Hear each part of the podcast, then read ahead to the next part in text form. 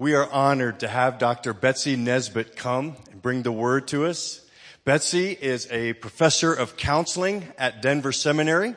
She's a published author. In fact, one of her areas of research is to uh, uh research how the generations relate to one another. She's writing a book with a New Testament prof at Denver Seminary called Craig Blomberg, and that's going to be out at the end of the year.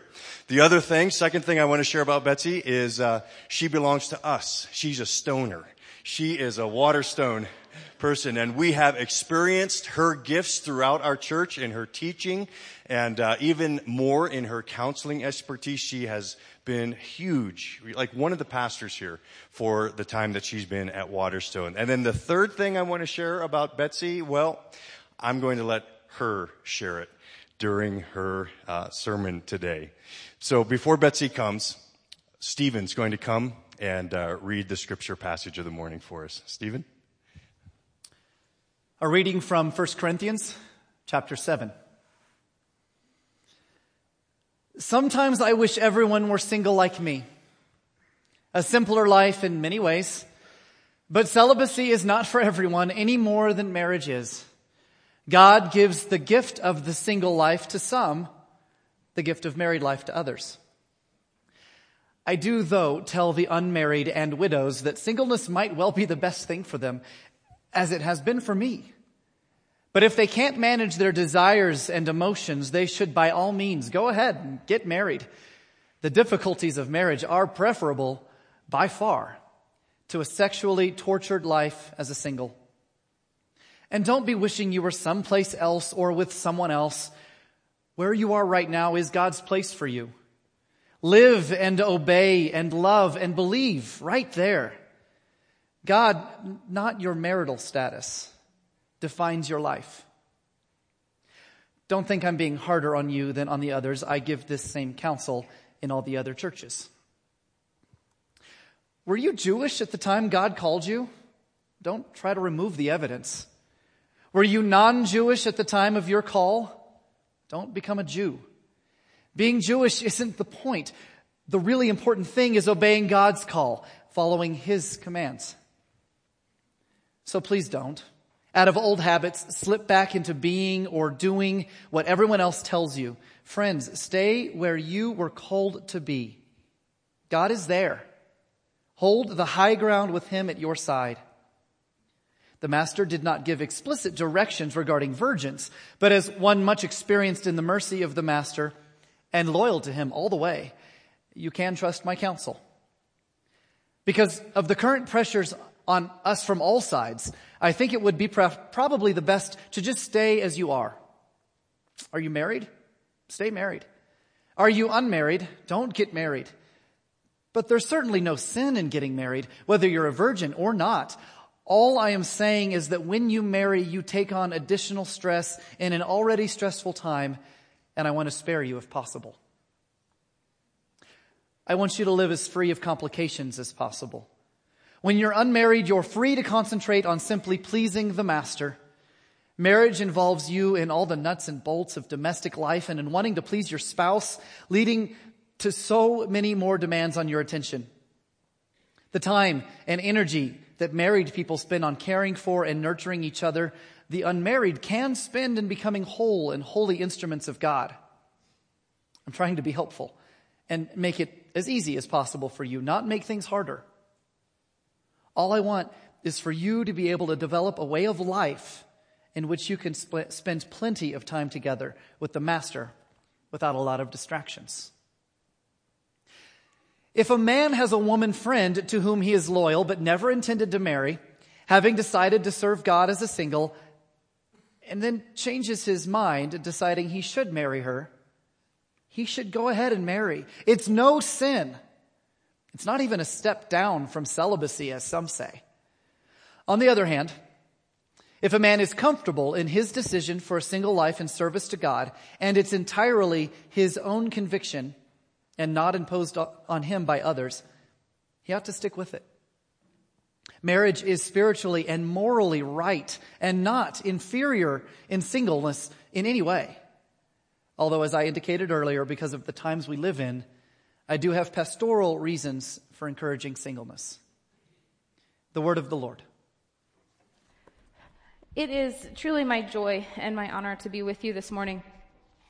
Um, we are going to talk about singleness. And in that, we're going to carry the same theme that we've carried throughout this series, which is that regardless of the life stage you find yourself in, the situation you find your family in, we, as the family of Waterstone, need to understand where each of us are coming from so that we can better come alongside one another in support, in care, and in partnership as family. So, as much as a lot of what we'll talk about today is directed at singles in terms of what their life experience is like, how they feel, what the pros and the cons are, we're covering that so that the rest of you may also understand how you may come alongside us. So, to start with, just some little background here. 44% of, Ameri- of adults in America today are single or unmarried.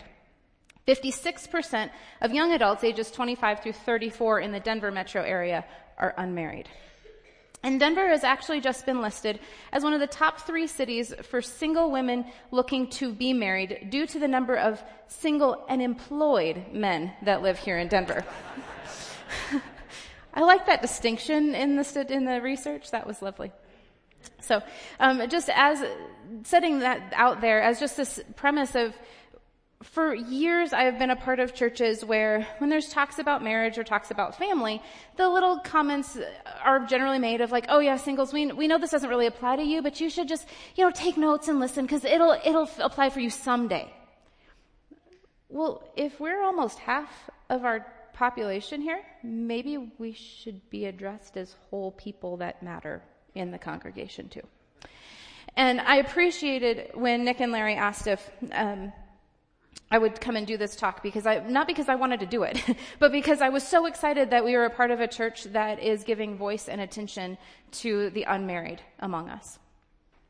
So, like I said, our purpose today is to gain a deeper understanding of one another so that we can come alongside and support one another more fully. Before we dive into that, I want you to join me on an imaginative journey. And in order to do that, you need to close your eyes. So close your eyes. All right? I want you to imagine in your mind a life in which you are single and have been single for at least the last 10 years. Because after all, the average American doesn't get married until they are 27 or 28 years old, leaving at least 10 years of adulthood alone. For some of you, this is just an activity and reflection, for you live it every day. But for the rest of you, join me. Let's begin our day, eyes closed, touching base with, with this experience. Imagine you got up this morning, no one in your bed next to you, no one in your house or apartment. You went to leave for church and went out to your car alone. You drove to church alone. You parked on the parking lot on the east side because walking in on the west side can sometimes be overwhelming when you're walking in because everyone else around you coming in those doors has a partner and children in tow. You walk into the hub alone. You take a look around and see semi familiar faces, but no one who is your person. You consider introducing yourself to a variety of people, but aren't sure quite how to break into the pairs of people you see around you. So you walk into the sanctuary alone. A mix of emotions comes over you. On one hand, you breathe a bit easier because now you can disappear into the crowd. No one really seeing that you're alone. But on the other hand, the anxiety increases because you must find a seat. Do you sit by yourself with at least one empty chair on either side of you, spending the next hour with a physical reminder on either side of your aloneness in the room? Do you sit with other people who look like they're here alone too and hope that maybe one of them could be a future spouse? Do you sit one seat away from a couple or family that look friendly enough, close enough for an awkward greeting during the welcome, but far enough away to not feel like the third wheel? Finally, you find a seat and sit down, and the beauty of being alone now means you get to worship, listen, and focus without the distraction of someone next to you. It's a bittersweet blessing this time alone with Jesus. The service is now over, and you walk back out into the hub. A part of you feels more connected to these masses, having gotten to worship and community together. And for a moment, you feel less alone. But as you look around, you are again reminded that you are indeed alone. So depending on your personality, you linger or you run. You may linger hoping to bump into someone you might casually know or someone you could start a conversation with. Or if you run, you attempt to get out of there as fast as you can. The awkwardness of standing around isn't worth the slim chance that someone will engage you. Besides, the cute guy who sat alone down the, the row from you was just met in the hub by his wife coming out of the nursery. Either way, when you decide to leave, you walk out to the parking lot alone. You get into your car alone. And you head home or to lunch alone. You have spent your morning alone in a crowd. Before you open your eyes, take a moment and check in with yourself. What are you feeling? Are you able to engage the feelings of that experience, the mixture of autonomous strength with aloneness? Or is it so foreign from your life that you feel detached or even annoyed that this person in your imagination doesn't do more to get connected? Go ahead and open your eyes. It is very true that not every unmarried person is bothered by this scenario. Some are perfectly content and at ease in their singleness. But more often than not, an unmarried person struggles to attend church alone at some point in their journey and struggles not only to know, but to feel like we are not alone here.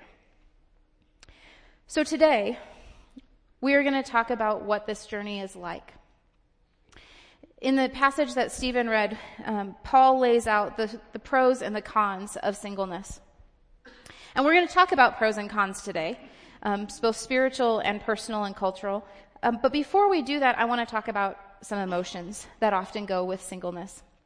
Two, in fact, that seem somewhat contradictory to one another, but every single unmarried person in this room will probably look at me and go, mm-hmm, yep, um, so bear with me. When you ask a counselor to preach, we have to talk about feelings at least a little bit. The two feelings that I really want to talk about are the feelings of grief and the feelings of hope. Hope is something that we all want, we all pursue, we all strive to have. Grief is something that no one wants, but everyone has. And as we talk about these two things, we need to recognize that in order to come alongside someone and help cast hope, we have to let them grieve first. As humans, we can only handle and hold so much emotion at any one time in any one circumstance. And if we're trying to pursue hope, but there are things in our lives that we are disappointed by, saddened by, hurt by, or feel like we have had loss around. We have to acknowledge those first and figure out what to do with that before our hands have room for hope. That's true whether you're single or married, regardless of what marital status or life circumstance you find yourself in. All of us have stages or situations where we look at life and go, I wish it was different. So how do we have grief and hope together? there, this tension that exists, really, I think, I'm trying to find a nice way to say this. It really gets complicated by all y'all well intended people that want to come alongside single people and offer this, like, well, but you're so great. I don't understand why you're not married. I mean, it's just so, it's so weird. I mean, God just, I mean, you just, you seem to love Jesus so much. I don't understand why God wouldn't want you married. That's some really bad theology all the way around. What's meant as affirmation and encouragement really comes more from a place of other people's discomfort and it perpetuates this feelings of grief and feeling misunderstood in the heart of the single. Because there is no formula for getting married. There is no formula for figuring out if I'm a good enough person, if I'm a healthy enough person, if I'm a righteous enough person, then God will give me a spouse. God does not owe you a spouse.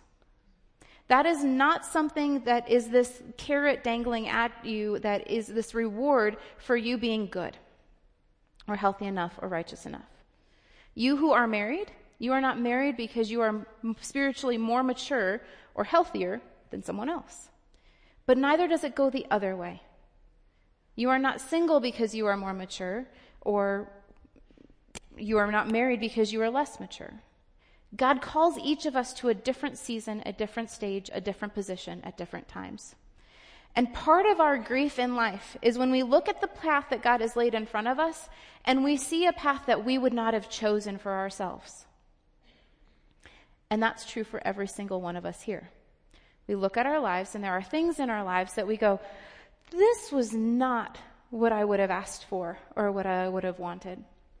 I was supposed to be in a better financial position by now. I was supposed to be married by now. I was supposed to have a better marriage than this. I was supposed to have kids who were smarter, more athletic, more artistic, better people than they are right now.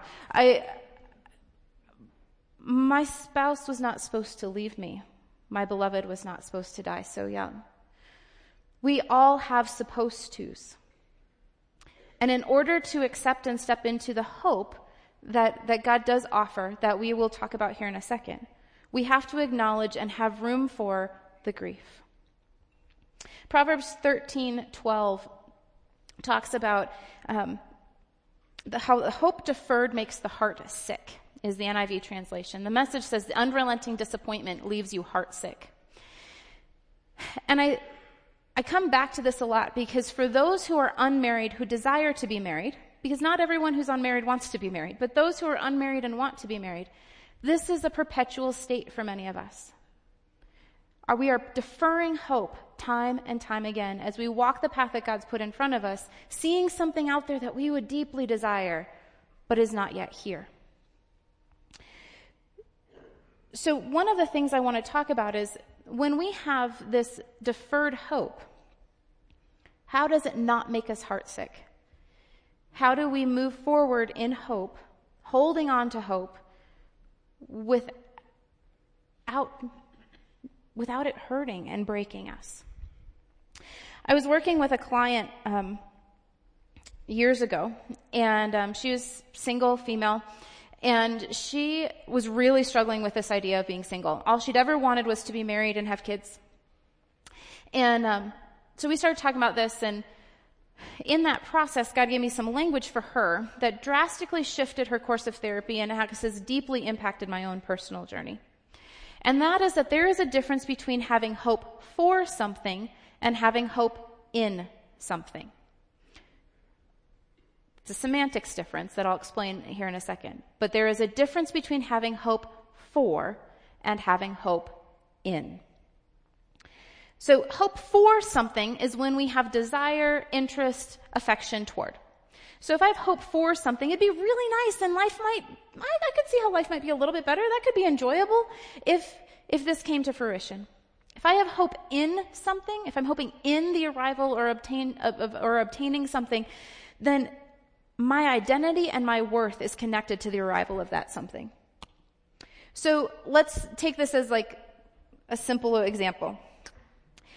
You're a kid at Christmas. And all you've asked for, all you've ever really wanted, maybe not all, but what you really want is this really cool Lego set. Right? I love Legos, so I, it's kind of exciting for me. So you really want Legos. And Christmas comes and you unwrap all your presents and there's some really great presents, some presents you never thought you could have even asked for. Never crossed your mind, but they're great, but they're not the Legos. And if your hope was for getting Legos, you'll be disappointed and you'll be kind of sad, but you'll move on. And you'll be able to look around and go, okay, I didn't get what I thought I wanted, but this is good. And I can be grateful and thankful for what I do have. Sad, disappointed, yes, but not devastated. If I have put all my hope in getting the Lego set, I tear through all these other presents and I don't care about them because at the end of the day, if mom and dad didn't get me the Lego set, they don't love me. And now I don't have the Legos and I feel less than. And my worth and my identity is connected to not having these Legos and I feel rejected. It is the difference between having hope for it being a desire and having hope in it being connected to my identity. When we place our hope in anything other than the Lord, that hope being deferred will make us sick. It will make our heart sick. When our hope is for something, we can hold that hope in tension of the reality that it may arrive and it may not, and I can be content in where God has me. Psalm 33 speaks to this. Um, and in saying, the psalmist says, We wait in hope for the Lord. He is our help and our shield. In him our hearts rejoice, for we trust in his holy name. May your unfailing love be with us, Lord, even as we put our hope in you. While it may seem overly simplistic and Christian easy, there is a deep truth that all of us, regardless of our life stage, need to embody, and that is that our hope needs to be in the Lord, not in some change of circumstance or marital status or the arrival of something new, different, or better into our life. In order to embrace that hope, we may need to grieve the loss of where our hope had been placed. And some of us may even need to repent of our hope being in something other than the Lord.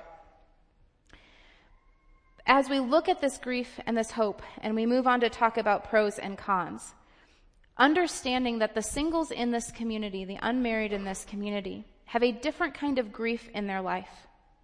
Sometimes that grief is a grief of what has never been. They're, they're longing for something that's never been a part of their life, and you can grieve what has never been.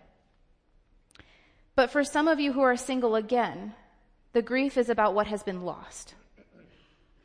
But either way, there, the grief comes from a deep place of recognizing that we were made for companionship. And at this point, God has not given you that companion for this season. And there is sadness in that. We don't need to be pitied. We don't need to be felt sorry for. But we need to be acknowledged that this is part of the situation we find ourselves in. So, as we talk about grief and we talk about hope, we'll interweave some of that a little bit here in a second too. I want to talk about pros and I want to talk about cons. And I'm going to talk about cons second because I think it's in the cons that we actually get to come alongside one another in community and fill in some gaps. So let's start with the pros. As I start talking about pros, I need to tell you a little bit of that third thing that Larry mentioned that's going on in my life. So this fall, it was like September-ish, Nick and Larry came to me and said, hey, we're doing this Modern Family series and we'd like to do a sermon on singleness and we'd love for you to do it. And I was like, well, that scares the crap out of me, so okay. And, um, I don't think I said it quite that cleanly, but I, it's close. And, um, but with that, I thought, well, this is great. I'm not, I'm not dating anyone. I haven't been in a relationship for a few months. The last relationship was good, but it ended and that sucks. And so I was like, sure, I can do this. So I start jotting down notes and talking to friends and other people here that are single and what do we need to talk about and what needs to be said. And then in mid-November, Stephen, the cute guy who read scripture a bit ago, he um, came back to me because he was the guy I was dating before and was like, I think we should get married. And I was like, Mom, I think you're right. so in so we we started dating again, and within three weeks we're engaged, and we're getting married in two weeks. So, thanks. so going from single, not dating anyone, to married in four months has been a little bit of a whirlwind while planning a sermon on singleness. The irony has not been lost on anyone involved in this process. We've gotten good chuckles out of the deal. But um, in full disclosure, I stand in this position of being unmarried, but almost married. And in that, part of me feels like a fraud talking to you about singleness because I know every single person who is unmarried in this room, when a, when a married person starts talking about singleness, you're like, peace out. I'm done. I'll sit here and smile and nod at you, but you don't know what you're talking about. And so part of me is really excited to get to speak to you on this side of getting married. Selfishly, I'm also really thankful for this opportunity because when we talk about pros of something, you can also look at pros of a situation being the things that you will have to grieve when you step out of that situation. So as I look to get married and I reflect back on the pros of singleness, they are things that I have to grieve because there are things that I have to leave behind as I step into a new life stage. So this has actually been really cathartic for my process. of getting to reflect and getting to see where it is God has brought me and where He is taking me next. So let me share with you some of the things I've, I've landed on. Two different major pros. One is personal pros and one is a spir- spiritual pros. Personal pros is the idea that your life is your own. Now that's not totally true for anyone, but in, in practice, it kind of is when you're single. You get to pick your own food. You get to decorate your house the way you want to without someone telling you that your purple bathroom and yellow bedroom need to be turned into neutral colors. We'll work through that one. And, um, you, you get to choose how you spend your money and where you vacation and how you spend your time and those types of things. And that is honestly a huge pro. Now, there, I know plenty of other unmarried people, myself included, having said, I will trade every pro for the right partner any day. But the reality is there are still pros and you're having to give them up at some point if you get married. Biggest personal pro, your life has been your own in a unique and different way than it will ever be if you, if you do get married. The spiritual pros are twofold and they go hand in hand. But the first one is that your life is not your own. Now, that sounds like it's a contradiction to the personal pro, but it actually in some ways helps buffer the personal pro that your life is your own. From a spiritual standpoint, your life is never your own, married or single. You are bought with a price, you belong to the Lord, your life is His, and it is His to do with your life as He desires. Now, while that doesn't always sound like a pro, where it is a pro is that in so, for so many of the singles I've talked to, one of the biggest things they struggle with is this idea of being alone or lonely, and we'll talk about that in a minute. But it is in our singleness that I think we have a better opportunity, a different opportunity, a clearer opportunity to see how the Lord partners with us in life because He is all we have. And in that, it's kind of like, okay, so for any of us, our life is not our own. We're, God partners with us in things, but I think when we are single, it's kind of like the stars. So the stars are present in the, in, in, the sky no matter what time of day it is, but when the sun's there, it's harder to see them. It's when the sun goes away that you can actually see and appreciate the stars. There are times that I believe that in our singleness, it is easier to see that God is present, that we are dependent on Him, and that He is our companion as we walk through life. So, this idea that our life is not our own, we are connected in companionship. The second, um, the second pro that comes with this on a spiritual standpoint is the idea that we have the opportunity to pursue an undivided heart. Again, this is something that married or single, we are called to, that is something that God asks of us. But as Paul elaborated on in that First Corinthians passage, being single gives us a different kind of canvas in which to explore that and to work on that. Where we are not torn between a very important and significant heavenly relationship and a very important and significant earthly relationship. Now, to clarify, as a single person, it doesn't mean we actually have more time. I've been in situations where people in churches maybe not here, um, have assumed that because you're single, you can volunteer more and you can help more. And on some level, m- maybe. We have 24 hours in our day just like you have 24 hours in your day. And given that God calls us to different things in our lives, different commitments, different ministries, we have those obligations as well. Now, we may not have more time, but we do have some different kinds of freedom in how we use that time.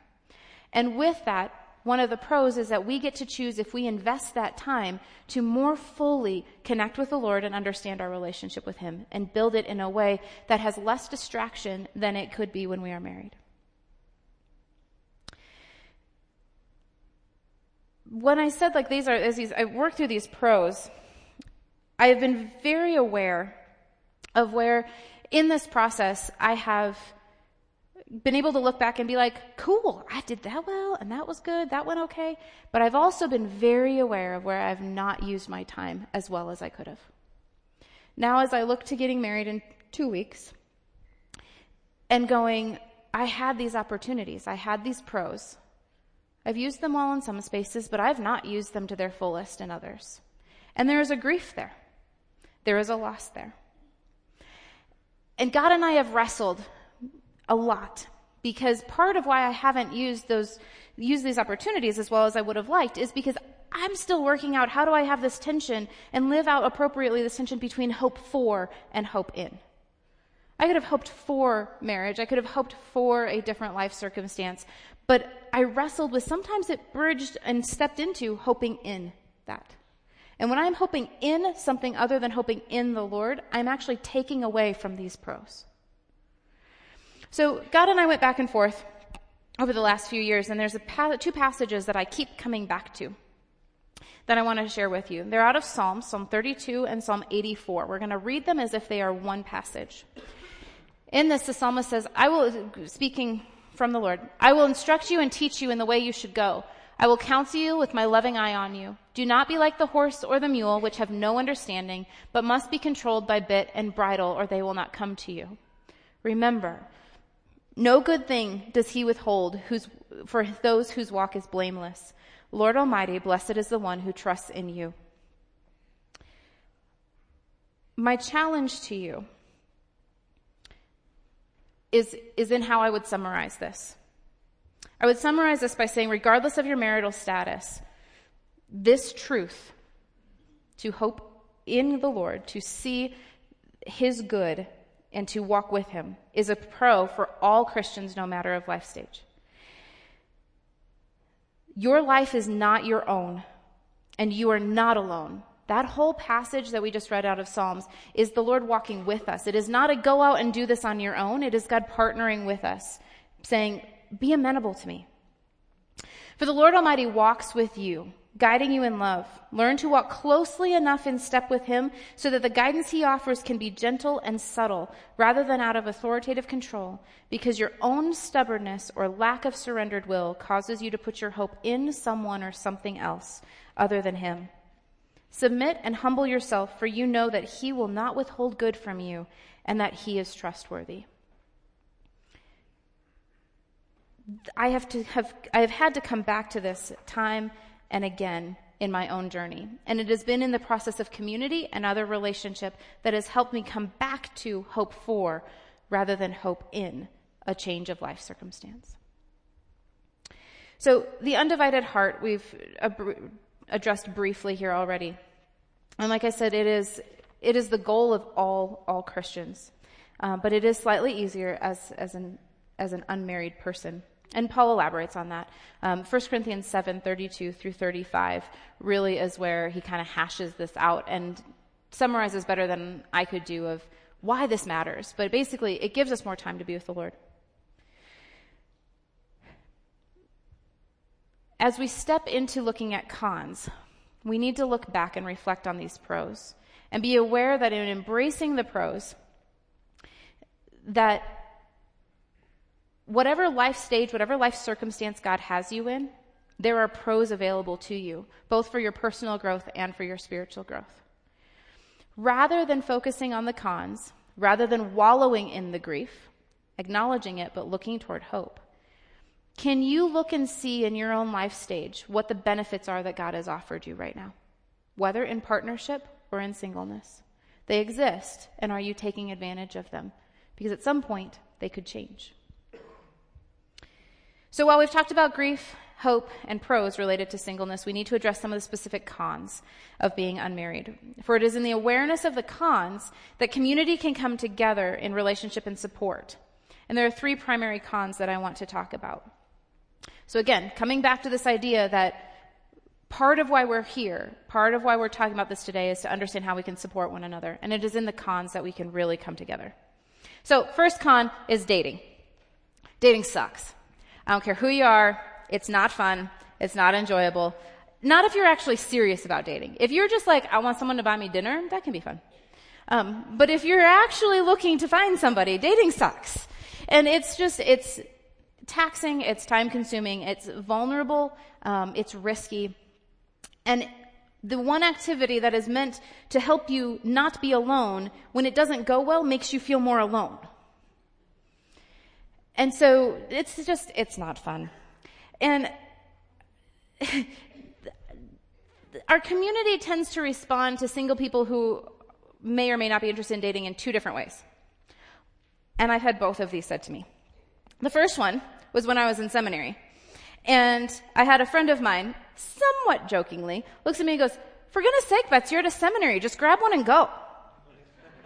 As if all you need for a lifelong partner is that they love Jesus, or at least think they love Jesus. Like, that's a great foundation, but no. That is not enough. The flip side was when I was um, working at a school in Arkansas before I moved here, and um, I'd been working with this wonderful admin for about three years, and I'd been offered the job back at Denver Seminary, and so I told her I was leaving, and she goes, I mean, my goodness, like, what does Denver have that we don't have? And I was like, oh, so much. I don't really know where to start with that, but we'll, we'll, we'll go with, I jokingly, but somewhat seriously said, I really want to get married, and I don't think that the type of person I'm going to want to marry will be, is living here. And little did I know Stephen actually worked in the building down the hall. he just had to move here. See, I was still right. He had to move here. But, um, and so, but she looked at me and she goes, really? And I was like, what do you mean really? She's like, I thought you were really happy and fine doing this whole career woman thing. Like, I didn't know you actually wanted to get married. And I was like, oh, oh, um, excuse me? I said, I haven't complained or whined about not being married, but part of that is because God's put me here and I'm trying to do what God's put in front of me to do, but that doesn't mean that I wouldn't welcome something different. And she goes, well, if I would have known that, I'd have been setting you up all over the place. I was like, well, that actually could have made life a little more enjoyable, although the dating sucks part, but this might have been a little more hopeful. And, um, and with that, like, I, I, I tended to get those two responses of like, why are you, why do you have any standards whatsoever? Or because you seem not miserable, you must not want to get married. So with that, I would just say, if you know single people in your life, ask them. Ask them if they want you to set them up. Ask them if, where they're at. Some of them might be like, I'm tapped out. I've had a rough dating history. I need a break. Others might go, no, I just haven't met anybody. Bring it on. But ask. Don't assume. You're not going to hurt someone's feelings one way or the other, especially if you're asking respectfully. So, con number one, dating sucks. Con number two, celibacy. There is nothing more challenging to conviction and identity than the conflicting messages that singles receive about their sexuality from the church and then from society. From our society, we are told that our sexuality is what defines us and we must express it in sexually active ways in order for it to be valid. But then we come to church, and scripturally we believe that sex is meant to be used only inside of marriage, and in that, to act outside of that is sinful and inappropriate. So whether you believe the culture and choose a celibate life, or you believe the church culture and live the cultural life, the, the secular life, you feel more ashamed, more ostracized, and less than. Because it's a no win. You're either less than over here or you're less than over here. Now, I do not in any way think we need to compromise the biblical standard of holiness when it comes to sexuality. It is a high standard that we need to hold and it can be held and it can be accomplished. But we as a community need to understand that this is a very difficult challenge within our society and our culture today. The average American loses their virginity at age 17. If the average American doesn't get married until 27 or 28, you do the math. Less than 5% of adults are still virgins by the time they are 29. And nearly 70% of unmarried 18 to 40 year old evangelical Christians reported having had at least one sexual relationship in the last year. That means that even within the church, we are not adhering to our own biblical standard of celibacy outside of marriage. I do not say that to shame or to lessen anyone in this room. I say that so that we as a community can come together and be family together and offer support, encouragement, affirmation, and accountability in this area. I also bring it up because I don't think that the right question is what do you believe about sex outside of marriage or not? I think the right question that Nick will address in a couple weeks when he talks about sexuality is what is your theology of sexuality? And that is a question that all of us have to answer whether married or single. Have you wrestled with what you believe scripture says as to why God made us male and female? Why he made us sexual beings? That's not bad. That's part of our image of God in us. But in that, have we also then wrestled with why he's given us certain standards of behavior and why there is, what the significance and spiritualism, spirit, the significance and symbolism is of, of our sexuality? Giving it the spiritual weight it deserves, not just a behavioral mandate. So rather than diving into that, I'm going to let Nick talk about that one.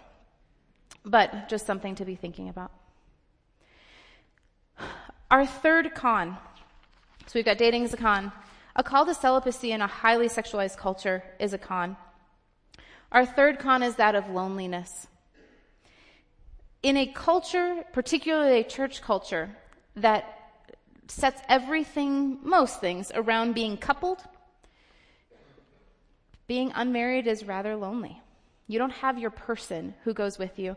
And you're keenly aware that while you are in no way incomplete, being single. In the garden, it was one whole man plus one whole woman equaled one whole relationship. You are not incomplete in being single, but you are, you do not have the same type of companionship that is offered to those who are married. Time and again, as I talk with single people and I ask, what is, what's one of the hardest things? They come back to loneliness and they come back to this phrase. I am just so tired of making decisions by myself. I'm tired of making decisions about whether I take a job or I move or I do this health procedure or that one or I, how I address this conflict with my family or this conflict at work by myself. The reality is, on some existential level, we are all alone. But as a, as a single, unmarried person, there is no one who shares the weight or the experience of those decisions except you. When you're married, someone else lives out the good and the bad of those with you. But as a single person, you carry them yourself.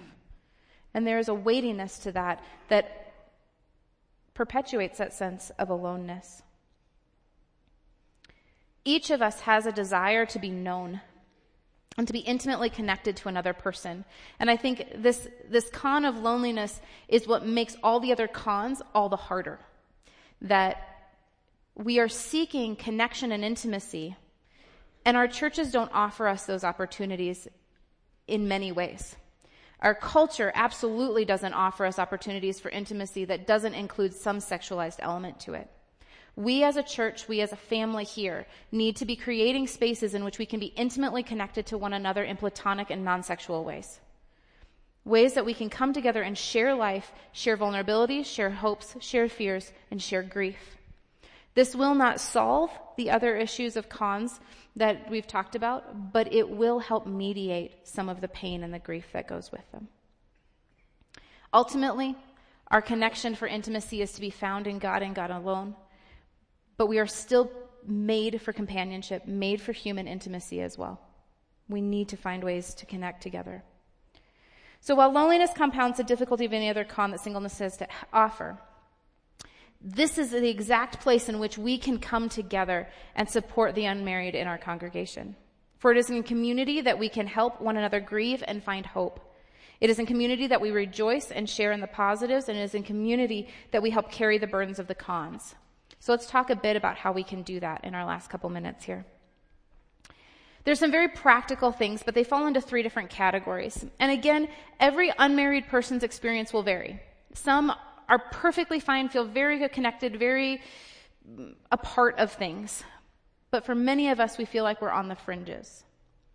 So the first thing, of, in, in order to better understand and connect, the first thing I, I think we need to do is we need to not offer special treatment to the unmarried. We just need to not exclude them either.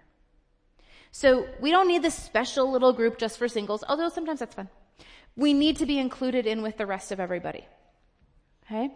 So, for example, when I first came to Waterstone about three and a half years ago, I was 30. Um, and I was starting to teach at, at the seminary. And in that, my whole world was 20 and 30 somethings. But I'm their professor, I'm their mentor, right? So, backstory. So I come here and I'm looking and I get here like August, September, right in time to sign up for fall small groups. I was like, awesome, I'm gonna dive in, I'm gonna get connected. And there was a little cards that you check like, what day of the week do you want? What type of group do you want to be a part of? And I just said, not Wednesdays. Because I had to teach on Wednesday nights. And other than that, I didn't care. I just needed community. So I was like, not Wednesdays. And as I look at the other options, it's like 20s and 30s singles, over 35 singles, young married, married with young kids, high schooler, uh, high, married with high schoolers, um, empty nesters. And so I'm like, I don't like any of these options. Because you put me with 20s and 30s, and now I'm doing ministry in my Bible study. And if you put me with the older singles, the 30s uh, and up was really more like 45 and up. And so I didn't totally fit there. So on my little card, I wrote in, any day but Wednesdays, and please don't put me in a singles group. I said, because I've, and I wrote this in. I said, I, I just moved here and I would really like the opportunity to build family within this church, to find multi generational community. They put me in a singles group. So I called the pastor in charge at the time of the small group stuff and I said, so help me understand why you put me in a singles group. And they said, well, we just thought you'd feel more comfortable there. And I thought, yeah, thank you. Uh-huh. I was really good. I'm new. I hadn't learned I could say stuff yet. And so I quietly thought to myself, snarkily to myself, really, you thought I'd be more comfortable there, or is it that you would be more comfortable with me there? So I joined the singles group and it was fine. I've met some great people. I've enjoyed that group a lot. But I also thought, okay, if I can't get multi-generational, multi-life stage there, maybe I can in the women's ministry. So I pulled up the women's ministry flyer, found out in the hub at the time, and it said, we welcome women of all ages, whether you are a young mom or an empty nester, we have a place for you. No, you don't. And so I didn't go. Now I could have pushed in and said, I'm going to make a space for me.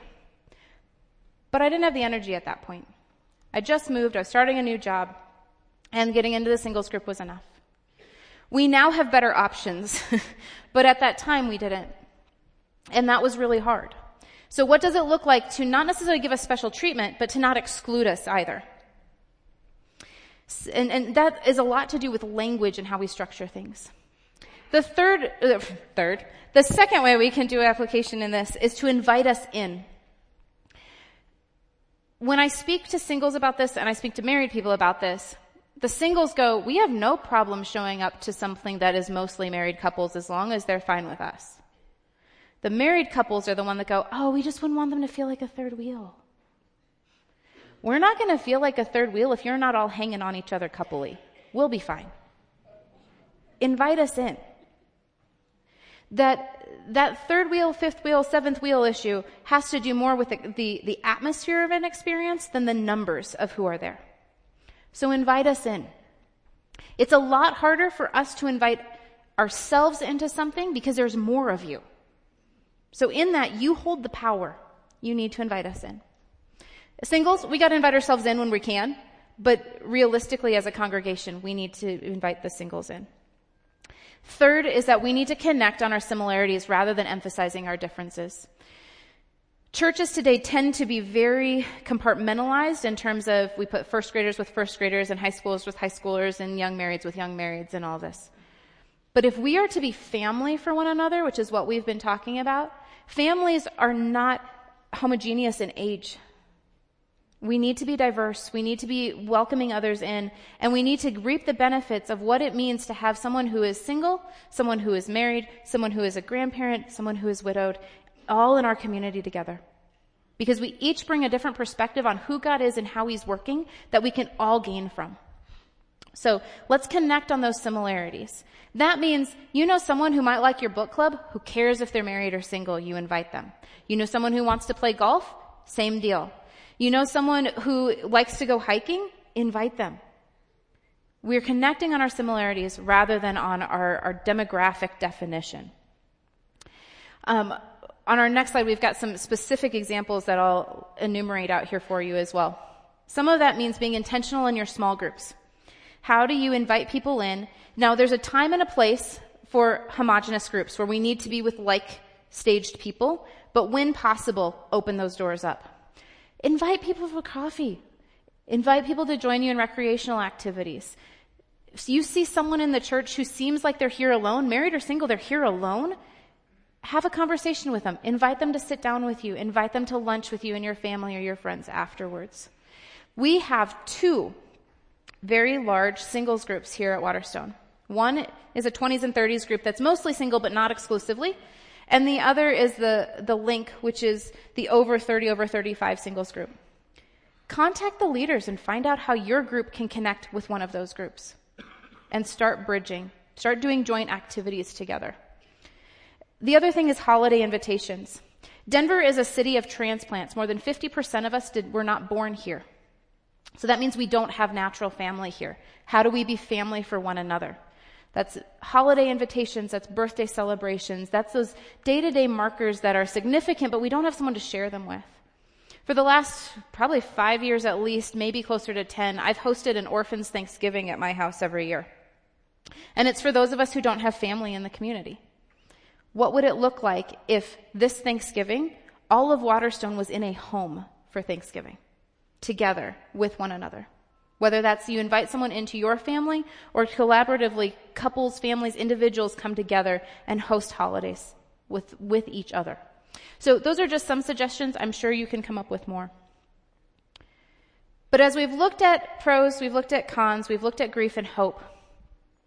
At the end of the day, we are all human. We are all made in the image of God and all desirous of being a part of a family where we are known and accepted. While each of our life journeys may have taken a different path, married versus unmarried, is not a declaration of better or worse, spiritually mature or immature. God has given each of us a unique call for today, and that call asks us to be content in the position He's placed us in.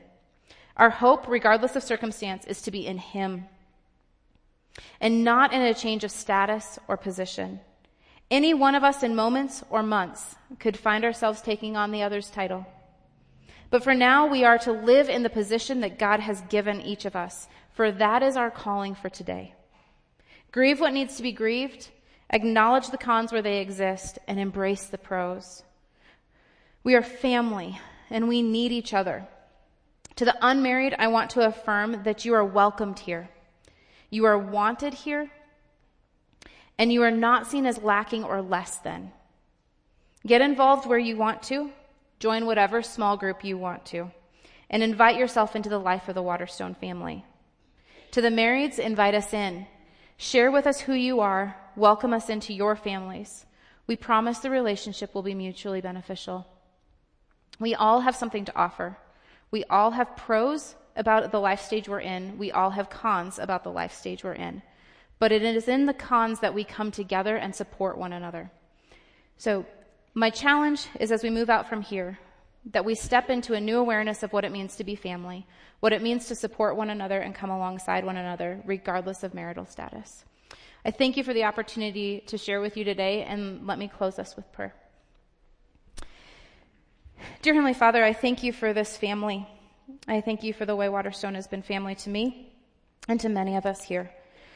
I pray that as we go out from here, that the unmarried in this congregation will feel known, will feel heard, um, will feel wanted, and will feel a little less alone. Lord, for the marrieds, I pray that they too will feel a part of things here and find space in which to help connect with us as well. I thank you for the way you love us, the way you support us, and the way you are our Father, for we are all part of your family. I thank you, and in Jesus' name, amen.